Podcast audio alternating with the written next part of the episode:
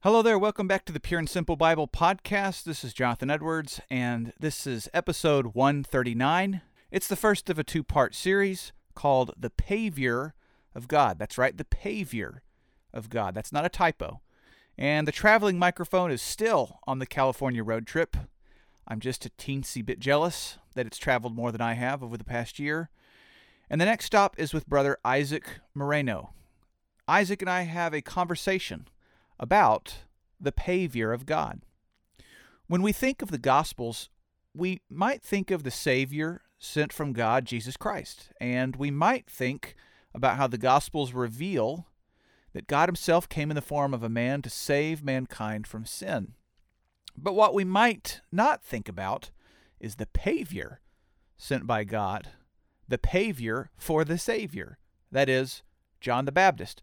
He was the Pavior in that he paved the way for Jesus to come into the world. And what's interesting about John is that he is the connecting link from the Old to the New Testament. He's the first prophet to come in four hundred years of rev- revelatory silence. And it may be said that to truly understand and appreciate the life of Jesus, we must first understand the role and the work of John as he prepared the way for the Christ. Now, in this first study, we'll begin by introducing our guest, Isaac Moreno. Then, Isaac will introduce us to John the Baptist's parents and the essential role that they played in his upbringing. Finally, we begin to talk about how John prepared the way for Jesus, and this mini-series will be broken into a couple of super episodes. They're a bit longer than what I typically like to release, but I had a hard time finding a natural stopping point for three regular-sized episodes, so enjoy these two extended-sized episodes, or super-sized, if you will. So, without any further ado, let's jump into the conversation, shall we? All right, brother. Well, thank you, Isaac, so much for joining me virtually here on Zencastr, and um, I, I think the, the sound quality actually is pretty good. It sounds like we're in the same room, even though you're, what, like two thousand miles away? So thank you for joining me today. It's awesome to be here. Now, um, I don't know you very well. Greg Branch, who I previously recorded with, uh, recommended that you come on the, the podcast, and so I I need this introduction as much as maybe some of the listeners do. So why don't you take a moment and tell us about yourself, where you live, what you do, all of that, et cetera, et cetera. Man, those who know me best know that I'm not known for my brevity. So I'll try and keep this short. I'll try and give you the microwave version. Okay. So I'm twenty-two years old. I'm from Oakdale, California. I worship at the congregation here. And I obeyed the gospel three years ago on January fourteenth. So relatively new Christian. I'm still a babe, so to speak. So um, what I'm doing right now is I'm currently going to college at Stan State. I'm going to school to be an elementary school teacher, but that's not what I want to do. Okay. I'm just going to school for my backup plan. That's what the brethren here have recommended me to do, and that's just the wisest thing to do. I actually want to preach. And part of that is that I'm working with the congregation here in Oakdale. I study with and under Jimmy Kading. I'm kind of like the assistant to the regional evangelist, so to speak. Sure. That's that's how I that's how I, I kind of just that's my own self-proclaimed title, really. Um, I'm just Timothy. He's Paul. But uh, yeah, right. That's a little bit about me. Every day I just study the Bible, and I play golf occasionally. So that's that's pretty much all I do. Do you mind sharing for a moment how you heard about the gospel and, and uh, decided to obey it? Yeah. And I got to keep this brief because I don't, this could be a whole nother episode, but, uh-oh. um, so just to give you, yeah, just to give you the, the story, um, growing up. So my parents were not married, but they, we did not go to church regularly, but we did go to a Church of Christ in Houston, California, which is by Turlock, but it was cups and classes. And I just okay. went there sporadically. So um, the reason why I say they weren't married is we kind of, it was kind of like this unofficial divorce thing where I just kind of went there casually every other weekend. I didn't go, I didn't learn a lot. And plus, we went to the Spanish congregation. I didn't understand Spanish. So I'm just a little kid just in church. So didn't right. really learn a whole lot. I went to the Bible classes and everything. Fast forward to the age of nineteen. I didn't go to church. I would have casually checked the box of believer or Christian during those California State Standard tests or the infomercials, whatever. But uh, right. what happened was around nineteen, I subconsciously was looking for God without knowing it. I was going through some things in my personal life where I just started reading all these self-help books because I'm like, there's more to life. I'm, I'm missing out on something. So you're doing this, you're going through the whole plan and, or just this whole procedure. And I worked at this gym in Oakdale where Wade Branch, who many of you might know, uh, me and him got connected or him and I got connected. He's a year older than me. So we went to high school together, but we never really talked in high school. We start talking and immediately I know this guy is different. Like this guy's not cursing. He's dressed modestly. We're at the gym, you know, just great times. And you got, you, Jonathan, you know how it is with brothers. If you're friends with someone's brother, you're automatically friends with the other brothers. That's just how it right, goes. Right. So one day I get introduced to Lane Branch and we start talking. Well, I was unprovoked by this. I was working at the front counter of the gym. He had one foot out the door. And I said, whoa, whoa, whoa, whoa, Lane, I got a question. And he's like, what's up, man? And I asked him, where do you go to church? And this was totally unprovoked. We never talked about God. So I, I can remember vividly, even to this day, he cleared his throat. And he's like, um, I go to the, the Church of Christ by the skate park. He didn't know this. But remember, I used to go to a Church of Christ. Right. I didn't know the difference, but I was like, okay, that's familiar. Okay. And so I asked him, like a typical nineteen-year-old, hey, man, do you like it there? And he he he responds in total California surfer bro fashion. He says, yeah, man, it's pretty cool. You should check it out. And he got me. I asked him for his number. I, I went to services. And the first service they showed me, after after service, they showed me a verse for everything we did in the worship, which I wasn't even looking for. But I was like, all right, great. Like, yeah, I believe you guys. And I told them, look, I believe that Jesus Christ is the Son of God. I believe in all of this. But I need to prove to myself that I will change when I do that, if I obey the gospel, if I'm baptized. I can't tell you if it'll be a week, a month, a year, how long this will take. But I need to show myself this is more than just who I'm taking to the prom. This is going to change my life, you know?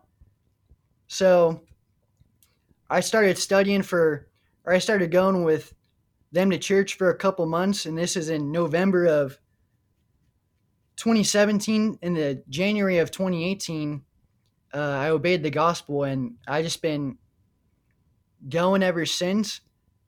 I hope that answers your question. It does. It does.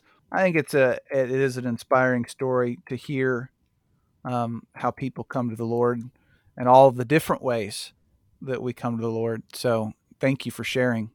I, I admire your background because even though I, um, I obeyed the gospel when I was eleven and a half, and I was raised in a Christian family, so there is not a lot of connection there. But when I graduated college, I taught elementary school for seven years while laboring with the congregation um, in the after hours. I was like Batman, you know, I was yeah. a school teacher by day and preacher by night. So I can admire that plan. I think it's very wise to have that. I like to call it my tent making. So maybe mm-hmm. you'll have that opportunity as well. Now, I am curious about this title, and maybe others are as well. Um, you know, p- people are looking at it on their phone or on the, the computer. It's called The Pavior of God. At least I think that's how you pronounce it. Is that right? The Pavior. You got that Yeah, one hundred percent correct. That's the behavior of God. Okay, okay. So maybe you could begin this Bible study by explaining um, who this Savior is and, and what you mean by that play on words with Savior.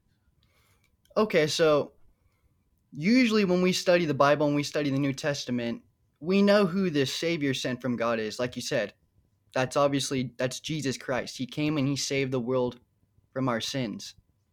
But not a lot of people know who the paver sent from God is. That's that's just a fancy word for saying one who paves the way. I went to Missouri and I went to Mississippi, and they asked me, "Is that a California word?" You know, it's not a word that I made up or anything. I, I read it in a book, so um, it's just a fancy word that that goes to show someone who paves the way. And what we're talking about here is John the Baptist, uh-huh. because John the Baptist is the one who paved the way for Jesus. He's the, we, we know that Jesus fulfilled the whole old law, but John the Baptist is the one who connects the Old Testament and the New Testament, because he's the first one spoken of, um, ending the four hundred years of revelatory silence. Right. So right. in order for us to truly understand the gospel, which is all of our goals, we have the same goal in understanding the gospel and better appreciating Christ's plan. We first have to understand John the Baptist's role in God's plan in order to do so. I like that. I like that. In fact, you know, I'm going to, I'm going to make a comment just because I, I can hear somebody out there going, actually, and then they'll uh, say something about his name. I think John the Baptist is probably the, the most common way that people are familiar with him, but somebody out there may be thinking, that's not uh, the best name. We should call him John the Immerser, mm-hmm. or John the Baptizer. And so, I, you know, let's let us pay tribute to the fact that those probably are more accurate names, but like you, I, I typically just say John the Baptist because it's the one that is the most common right. that people know about. So we're talking about the guy who's, like you said, making the way for Jesus. And I, I think that's really cool that we were going to study this, because there are some tricky questions that need to be answered. Maybe you could uh, begin by explaining the, the three big points that you want to cover, and then, you know, we can just jump into the first one. Okay, awesome. So the first point that we're going to try and look at is John as a person. We're going to look at okay. the birth announcement, his birth, all the way until, or skipping into, his manifestation to Israel. We're just going to look at his his upbringing. Then secondly, we're going to talk about John's preparation. So we'll see what John the Baptist actually did in preparing the way for Jesus. But lastly, we'll try and look at John's perspective, and we'll try and see how he viewed himself in God's plan.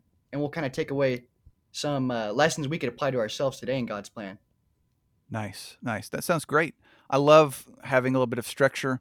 Um, I know a lot of people listen to this while they're driving or maybe doing the dishes or folding laundry, and so kind of having a mental roadmap of where we're going is helpful. Mm-hmm. You said that the first, I guess, big point you want to talk about is, is his person, his background. So that's, I guess, my first question for you is, where did John come from? Okay, perfect. So, you know, normally when we talk about someone's background and where they're from and everything, when we think of a biography or an autobi- autobiography, we start with someone's parents. John the Baptist's parents are unique in the fact that, well, let's just go ahead and read what the Bible says about them. So, Jonathan, if you please would, would you please read Luke chapter one and verses five through seven? Sure.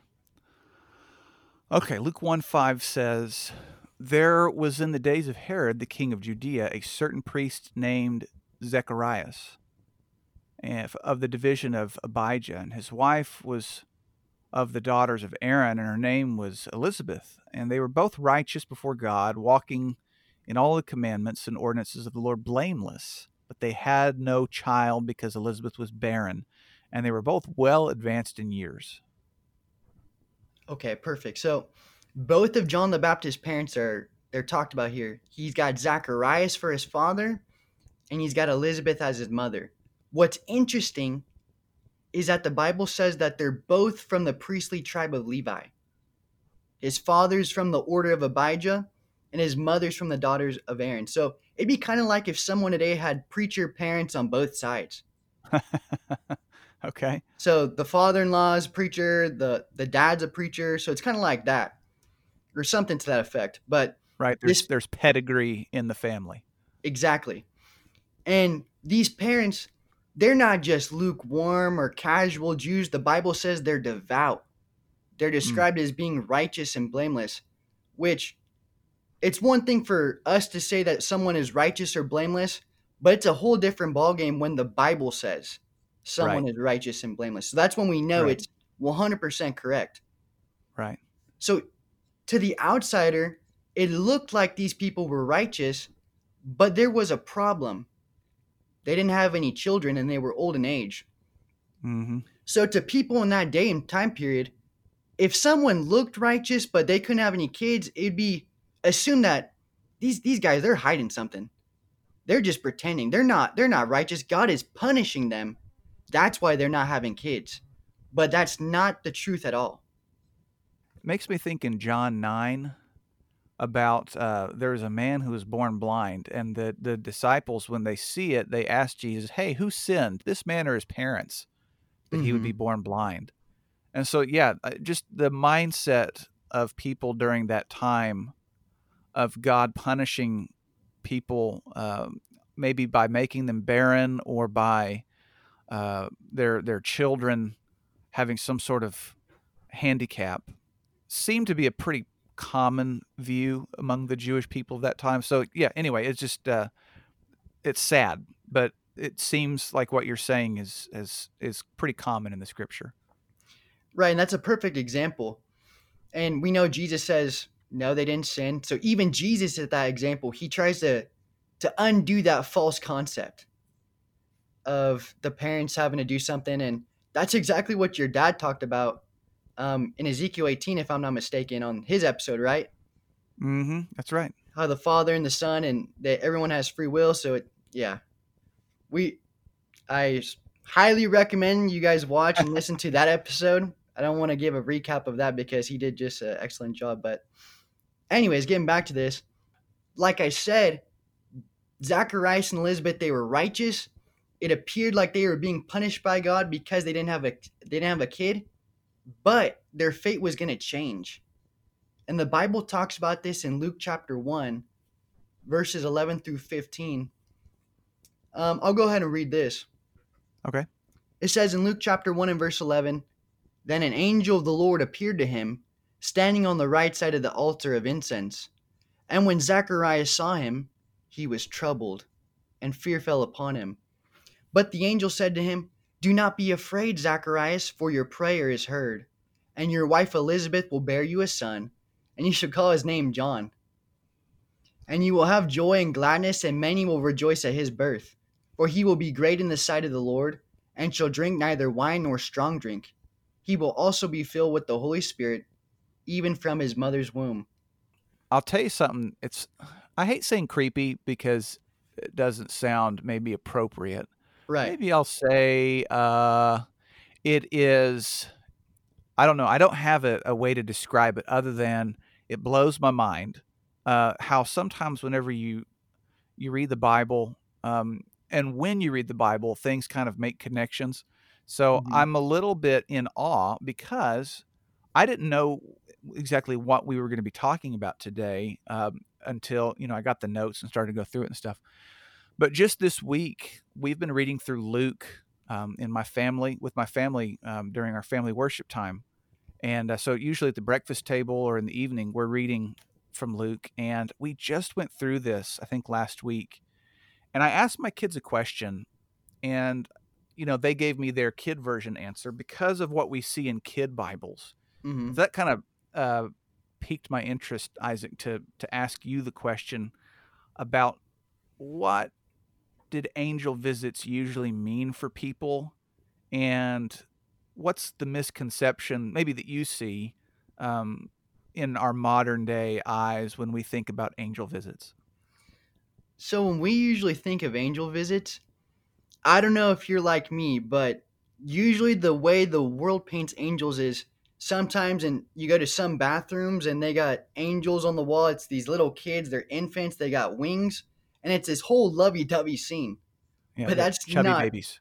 Exactly. Yeah. The Gerber babies on there with wings, but that's not, that's not anything like how the Bible portrays angels, because it's interesting that Jesus says at one point that he could have sent angels to fight for him. Now, right. That's probably not Gerber baby angels he's talking about, you know, with wings that you see in the bathroom. They so these are with cuteness. No, yeah, exactly. So these angels, there's something to be to be terrified of. They're they're extremely powerful. They're God's warriors. They're they're God's army, so to speak. So when Zacharias is in the temple, this just adds to his nerves and his anxieties, because this is a once-in-a-lifetime opportunity. He's in the temple, and he's doing something very important. He's in the holy place, doesn't want to mess up. And then think about it, just the one time you're in there, an angel comes, which right. would just make your nerves and your anxieties go over overboard completely.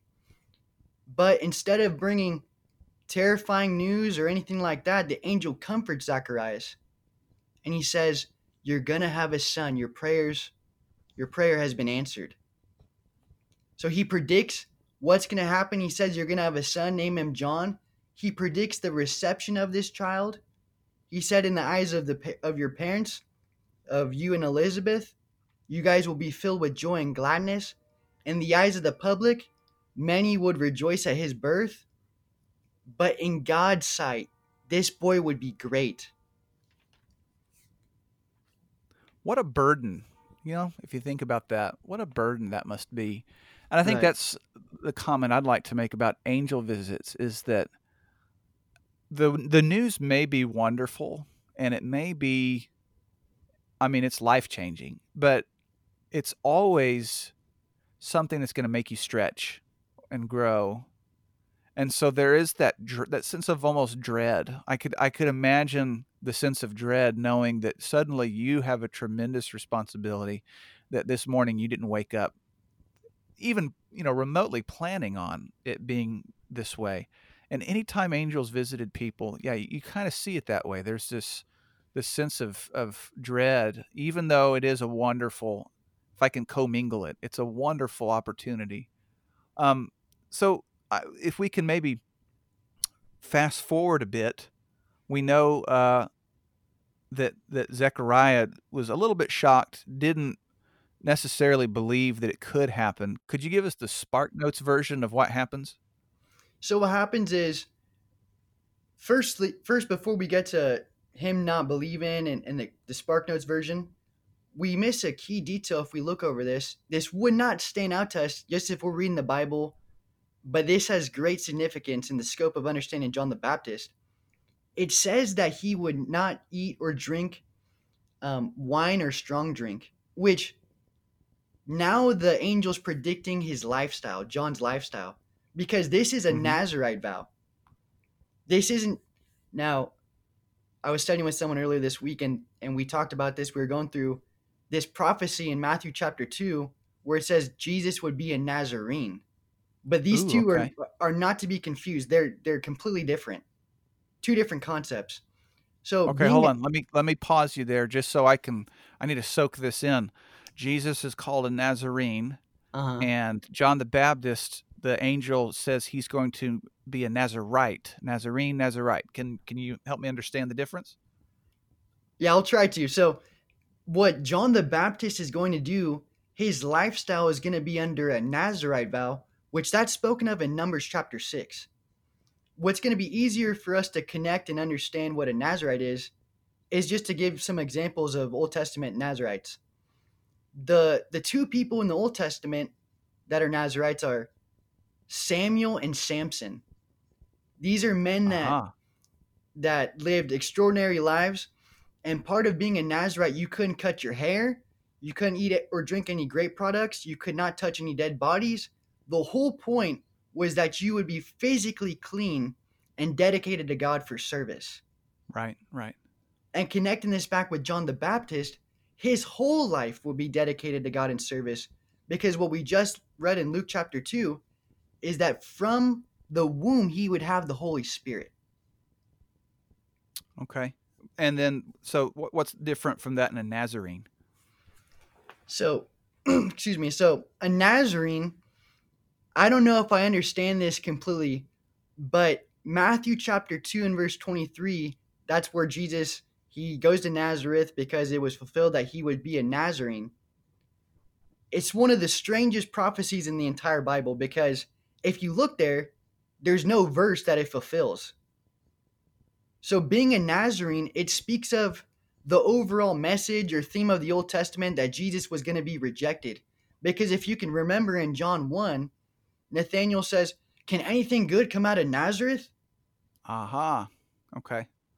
Okay. So, so that one, makes sense. Yeah. One speaks of a manner of life, and one speaks of rejection or the, or the reception of one man. Sure. And specifically uh, that he, that, that he's being rejected by those from Nazareth, a Nazarene. Mm-hmm. I guess maybe in my very simple mind, um, a Nazarene has a location marker. So you could only be rejected from Nazareth, or Naz- you could only be a Nazarene if you were rejected in Nazareth. Right. Whereas anybody could, if you're a, a, one of these, uh, an Old Testament observing Jew, anyone could be a, a Nazarite wherever you came from if you took the vow. Is that right? Mm-hmm. Yeah, that's exactly right. Okay, so fast forward a few verses. We get to Luke chapter one and verse eighty, and this gives us a summary of the upbringing of John the Baptist. It says there in Luke chapter one and verse eighty, "So the child grew and became strong in spirit and was in the deserts till the day of his manifestation to Israel." So after verse eighty, we don't read anything talking about John the Baptist or his his upbringing, his teenage years, his his years before the ministry, nothing like that. Even though we don't read anything new after verse eighty, we actually have all the pieces we need to kind of paint the picture of how he was raised. We fast forwarded through a lot, and even though we may not see um, the way that his parents raised him, you can see a lot of good details in that, in Luke chapter one, about how Elizabeth and Zechariah eventually, you know, Zechariah, like you said, had a, that moment of disbelief, but he does kind of come around uh, later in the chapter and, and accept God's will and, and even stand up to his neighbors. So we we do have, like you said, the puzzle pieces to put together um, that they were righteous parents, and you you call them proper parents. And so I was hoping maybe you might, uh, for our audience's sake, take a moment and, and encourage parents out there based on the, the proper parentage of John the Baptist. Right. So John the Baptist's parents, they're, they're righteous and they were blameless. They obeyed God in all the commands and ordinances. They're proper parents, but they weren't supernatural in anything they did. All they did what was so spectacular, they obeyed God's word. They just mm-hmm. did what God's word said. Right. And I think it's a powerful verse for us to look at. Uh, we're going to turn to Deuteronomy chapter eleven and read verses eighteen through twenty-one. Being that they were righteous and blameless, these parents no doubt would have followed this Old Testament command. So if you'd please read, Jonathan, Deuteronomy eleven, verses eighteen through twenty-one. Sure. Verse eighteen says, "Therefore you shall lay up these words of mine in your heart and in your soul, and bind them as a sign on your hand, and they shall be as frontlets between your eyes. You shall teach them to your children, speaking of them when you sit in your house, when you walk by the way, when you lie down, when you rise up. You shall write them on the doorposts of your house and on your gates, that your days and the days of your children may be multiplied in the land of which the Lord swore to your fathers to give them, like the days of the heavens above the earth." Perfect. So John the Baptist's parents, they're righteous, they're blameless. They would have followed this Old Testament command to teach their children the word of God. And the big thing here is their house. When we think about homes, we think about, what does your home reflect? What does your home teach? Does it teach wickedness or godliness? Does it reflect worldliness or righteousness? Just things like that. this home definitely taught their taught their children the Word of God. It was a it was the perfect place for them to grow their kids spiritually. So John the Baptist had the best home life possible to prepare him for his life's work. But in turning this around with us, you know, I said this at the intro, I'm twenty-two years old and I don't have a family. So it might be kind of different where how could I talk about how someone would raise their family? But right. What I want to do with this is, this is not my idea or anything that I came up with. This is just what the Bible says for everyone to follow. So I can only look at what I did not have in my personal upbringing to kind of try and encourage people. The Bible here encourages, encourages us what to do because of these parents. So we have to ask ourselves, you know, we, we're not raising our children in the wilderness in West Texas to grow our kids. You know, we're not in the desert away from everyone so that this could be possible. But we have to ask ourselves, how well are we doing at home to teach our kids the Word of God? Does their home encourage spiritual things or worldly things? So are we giving right. our kids the best chance? Is what I'm trying to get at. Yeah, I, I appreciate that. Um, I think there is a feeling of inadequacy probably within most parents about their ability to, to be everything that their kid needs them to be. And so even though, Isaac, you're not a parent yet, um, Lord willing, I think you can take the scriptures as, as you've just read them, and you get to make that part of the foundation that builds your home, and you're going to be off to a great start. And I'll just tell our, our listeners as well, if you're kind of listening in real time, you know, these episodes, I try to make them evergreen so you can listen to them anytime. But um, this is being recorded in February of twenty twenty-one. And as we're recording this, uh, there's kind of a unique thing going on. Brother Aaron Batty is doing thirty days of family worship at his uh, YouTube page for Five Minute Bible Study. And so if you want to go look that up, if I can remember, maybe I'll put the link in the show notes uh, for this episode. But it's each night he's putting up a video of a different father leading family worship. And I think it's a great visual for uh, young families to see other families leading worship. And, and you really feel empowered. You're like, oh, I could do this too. And uh, it, it doesn't have to look a specific way, because what you're going to see is each family does something just a little bit different. But the important thing is that they are doing what Deuteronomy eleven says. You know, they're teaching their children, speaking at home, on the way, laying down, rising up. And it's uh, it's a great encouragement for me. So anyway, I just want to share that with folks, that we can all be like Zechariah and Elizabeth, and we can raise our children to be godly, even though we don't live in the desert. Yeah, perfect. That even though we don't live in the desert. And just to just to teach us, you know, this is not just an Old Testament commandment found in Deuteronomy, because in Ephesians chapter six and verse four, it says, "And you fathers, do not provoke your children to wrath, but bring them up in the training and admonition of the Lord." So we see, just to keep that theme in Old Testament, New Testament, this is something for parents to do on at all times, in all generations, really. What we've seen is that John the Baptist was given, he had he had the proper parents, he had the proper living place, which in turn, it's going to help prepare him perfectly for his life's work. Because this young boy in the desert, the day would come when he would shift his focus from preparing himself to then preparing the people for Christ.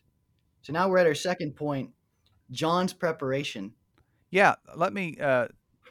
Just uh, you've you've kind of summarized for our audience, and, and I'll I'll I'll do the same just to mark a, a transition mentally for them to be thinking about. We've got a guy who's now living out in the desert.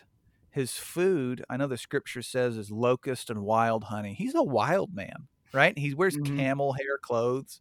Like, this is not uh, somebody that that maybe. Uh, certain people would be comfortable around, because he more or less looks homeless, and his diet is, he's probably rail thin.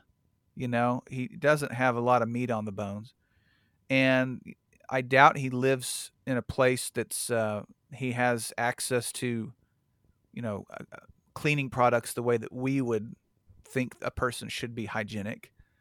And so I imagine that he just looks really, really rough. And yet he's the one who's preparing the way for Christ. So just looking at the man, uh, he's just exuding this raw, you know, wilderness man uh, kind of motif. And and here we have some of the most beautiful imagery about preparing the way.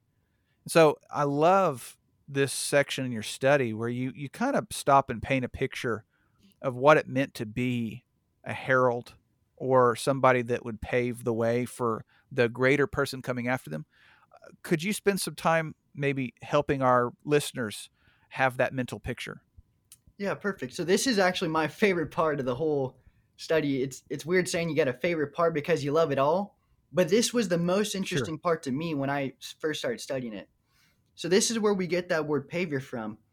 And just to kind of highlight or recap, paver just means someone who paves the way. And this isn't just an Isaac term or a California term. This is a this is a concept that's quite historical. Because back in the first century and the olden days, kings would have this custom of sending a messenger, a harbinger, a herald, a paver before them to go prepare the way so that the king, when he came, it'd be clear roads. Mission would go down and it'd just be easily accessible for that king to go through and travel. But these kings, they would spend time, they would be doing their business, but these messengers, they would be preparing the way in a couple different ways. Okay. They would cut down forests, they would make bridges, they would make roads, they would do anything that was necessary to prepare the way for the king. And like those kings, John the Baptist prepared the way for Jesus, our king. And before we get into how he did this or the difference in how they prepared the way, I just want to show us that this is not just historical, but this is actually quite biblical. So if you would please read Isaiah chapter forty, verses three through five. Sure. Um, it says, "The voice of the one crying in the wilderness, prepare the way of the Lord, make straight in the desert a highway for our God. Every ba- valley shall be exalted, and every mountain and hill brought low. The crooked places shall be made straight, and the rough places smooth, and the glory of the Lord shall be revealed, and all the flesh shall see it together, for the mouth of the Lord has spoken." That's cool. You know, reading that in context of what you just said, um, of this herald or harbinger that they go before the king, kind of mowing down mm-hmm. any obstacle so that the king can come through uh, in, in, easier than they would have if there hadn't been anything. And I also think the, the herald is also preparing the people for the king's coming. You know, since they don't have email or phone right. or anything like that, the, the herald is going to tell people along the way, watch out, because behind me, here comes the king. That's cool. Um, I'm curious about, though, is there differences between the role or, or you know, how far do we take it uh, as far as these physical heralds and, and what they did versus what John did and, and his preparing for Jesus? Right. So the biggest difference between those worldly messengers and, and just servants, those heralds and harbingers, and John the Baptist is that those guys, they cut down forests, they made bridges, they made roads, they prepared the way physically. Uh-huh. But John the Baptist prepared the way spiritually. The Bible uh-huh. says in Matthew three, he told the Jews, he commanded them to repent. He told them to confess their sins in Mark one. And he told them to turn back to God in Luke one. And here we see the whole difference between the worldly kings and the kingdom of God. There's the emphasis those worldly kings prepared physically because they are physical kingdoms, but the kingdom of heaven, it's a spiritual kingdom. That's why it was prepared spiritually by John the Baptist. We, I think we emphasize that a lot, mm-hmm. that the kingdom is spiritual. And one of my favorite scriptures for that is Luke seventeen twenty, where Jesus said that, you know, people are going to be looking this way and that way, but when it comes to the kingdom of God, it's within you. And so that makes total sense of what you're saying, that John was preparing the way spiritually, that he, it wasn't that he was physically out in the desert getting things ready, but rather he's he's preaching and he's getting people ready for the the ministry and mission of the Messiah.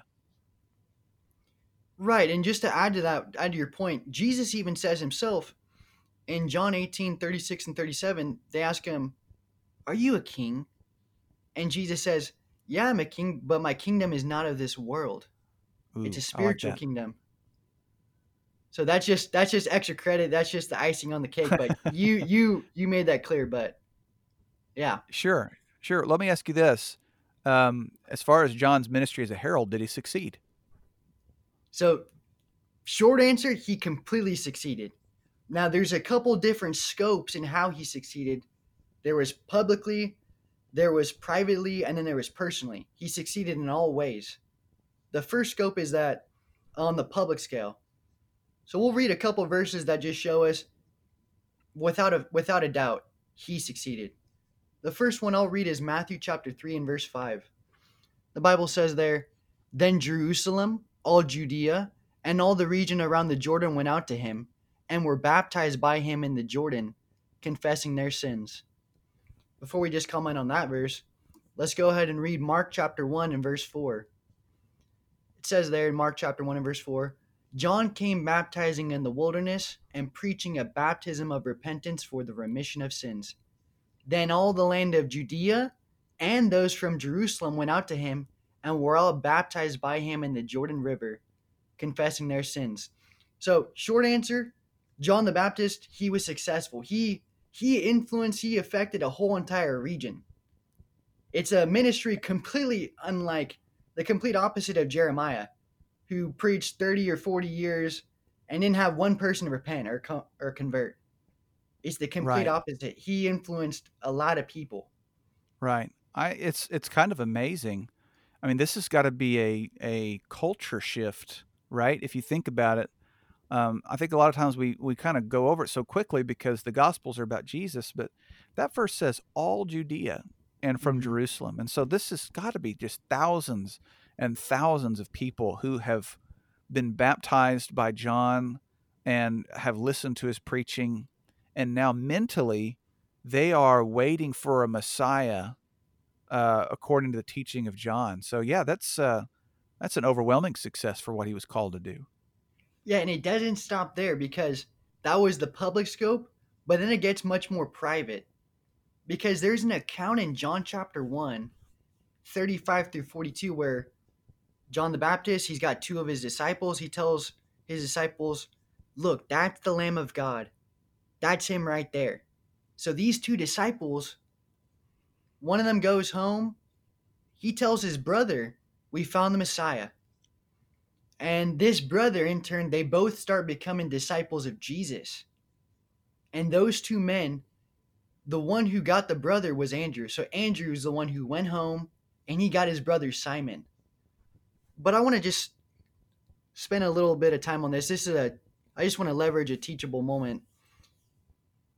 When we talk about the gospel or we think about the New Testament, we know way more about Simon Peter than we do Andrew. Right. But what this teaches us is that even though Peter's in the public eye, he's the preacher. He gave the first gospel sermon. He's got the keys of the kingdom in Matthew sixteen. He's not the one who first found the Messiah and showed his brother. His brother, mm-hmm. who we know mm-hmm. much less about, is the one who who brought his brother to the Messiah. So I think this is a great teaching moment to just tell us it's not just the preacher's job to go and evangelize or to Amen. Point people in the right direction. This is some, this is something that, uh, just giving a plug to Jimmy or shout out to Jimmy. We have this, uh, we have this kind of theme in Oakdale. It's called Keeping It Real. And I'm going to butcher the acronym. I think it's relationships, uh, edification, evangelism, evangelism, and leadership. And that's something everybody can do behind the scenes. It's not just something that the preacher does. So Andrew, yes. he's the one that brings Peter. But so we see that the private influence that John the Baptist had, it led to some disciples of Jesus who became apostles. Yes, I love it. I love the public ministry, private ministry. And you have uh, another point here. I don't think you call it this, but uh, we might call it the the icing on the cake, mm-hmm. the proverbial icing on the cake, or the, the feather in the cap, so to speak. Um, and and you you talk about perhaps the greatest moment of his life was that he got to baptize Jesus, right? Right, exactly. So this is something that's talked about in Matthew chapter three, verses thirteen through seventeen. John the Baptist comes to baptize Jesus, or excuse me, Jesus comes to John the Baptist to be baptized. This, no doubt, is one of the most monumental events in the life of John the Baptist. And before we before we say anything else, I just want to read this event. It, it's just beautiful. So if you'd please read, Jonathan, uh, thirteen through seventeen of Matthew three. Sure. Uh, verse thirteen says, "Then Jesus came from Galilee to John at the Jordan to be baptized by him, and John tried to prevent him, saying, 'I need to be baptized by you, and are you coming to me?' But Jesus answered and said to him, 'Permit it to be so now, for thus it is fitting for us to fulfill all righteousness.' And then he allowed him. When he had been baptized, Jesus came up from the water, and behold, the heavens were opened to him, and he saw the Spirit of God descending like a dove and alighting upon him. And suddenly a voice came from heaven saying, 'This is my beloved Son, in whom I am well pleased.'" Okay, there's a lot to unpack here, but I just want to uh, point out a few things. First off, John's humility, it's on full display. He he sees Jesus and he says, "I need to be baptized by you, but but you you're coming to me? You know, I have sinned and you haven't sinned. So what well, I don't what, what's going on? That's not what's supposed to happen."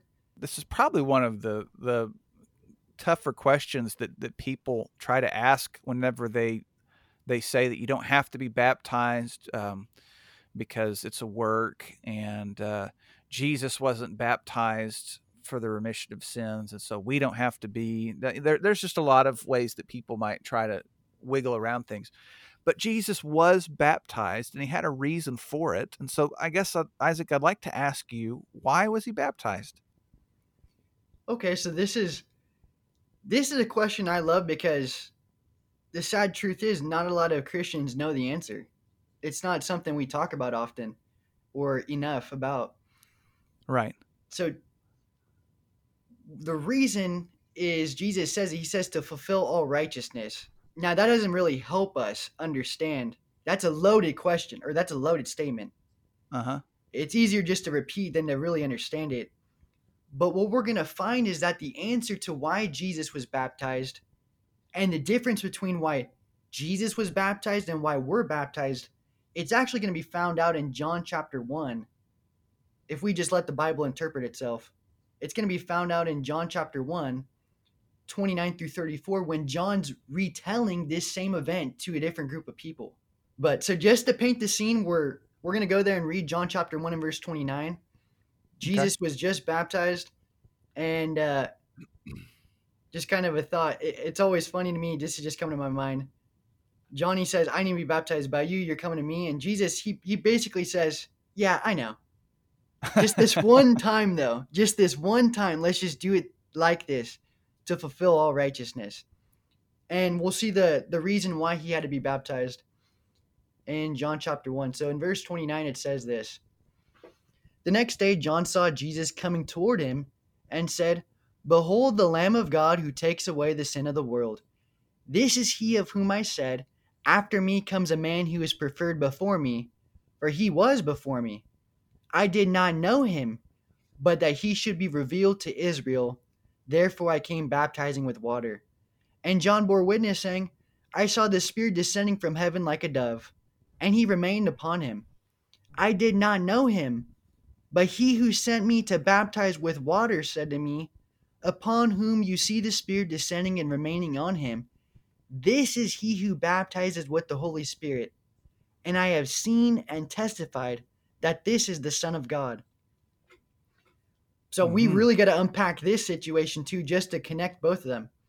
Right. So John, he says, there was someone who sent me to baptize. And we didn't cover this, but we know from John chapter one, verses six through nine, the Bible says there was a man sent by God whose name was John. So uh-huh. when John is saying this, he's saying, because we should have read this. Well, if someone's just reading John one, you would have read this earlier, but it's clear that God sent John. And in verse right. thirty-three of John one, it says, look, the one who sent me, he said, there's going to be someone you baptize, and you're going to see the Spirit, the Spirit descending upon him. That's the Son of God. So the whole reason why Jesus had to be baptized is because God promised John the Baptist a sign. And if Jesus had not have done that, he would have made God a liar. And then Jesus would have sinned, because a side point is the things that John the Baptist taught, he didn't just make up. These things were from God. If you remember, Jonathan, Jesus in Matthew chapter twenty-one and verse twenty-five, when he's talking to the Pharisees, they ask him, what authority, what authority do you have to do these things? And he says, okay, okay, I'll answer your question by asking a question. He said, the baptism of John, was it from heaven or was it from men? And it's very clear Jesus says that because John the Baptist's teaching was from heaven. And therefore, right. if it was from heaven, it was a command. Right. But these Pharisees did not obey this command. Mm-hmm. So that's why Jesus had to obey it. It was a command from God that John the Baptist gave. And because God promised John, or yeah, excuse me, John was promised a sign by God that the Messiah would be revealed through this sign. We're baptized for the remission of our sins. Jesus was baptized to remain sinless. As we end for now, I want to repeat that final phrase. We are baptized for the remission of our sins, but Jesus was baptized to remain sinless. What a powerful point. Thank you, Isaac, for that and for the study. Now, dear P S B listeners, I've said this a few times previously, and I want to say it again just because uh, your response to it has been very encouraging and overwhelming for me, and so I just want to share a word of thanks. Thank you for your prayer. Thank you for the messages that you send. I have some of you that have uh, reached out on Facebook Messenger, that have sent me emails at pure and simple bible at gmail dot com, or if you've texted me, just to let me know that the podcast has been helpful for you and that you're encouraged by it. And really what that does is it starts a cycle of encouragement because I'm encouraged whenever I hear those things. So thank you for reaching out. Uh, for those who've taken the time, it's helpful for me and it motivates me to keep going. I am grateful from the bottom of my heart. And like always, I want to encourage you to go to the website where you can look up all the resources, the workbooks, the videos, the podcast library, everything that's absolutely free to download. Go check it out. Until next week, this is Jonathan Edwards. Always remember, God loves you very much, and I do too. Lord willing, see you soon.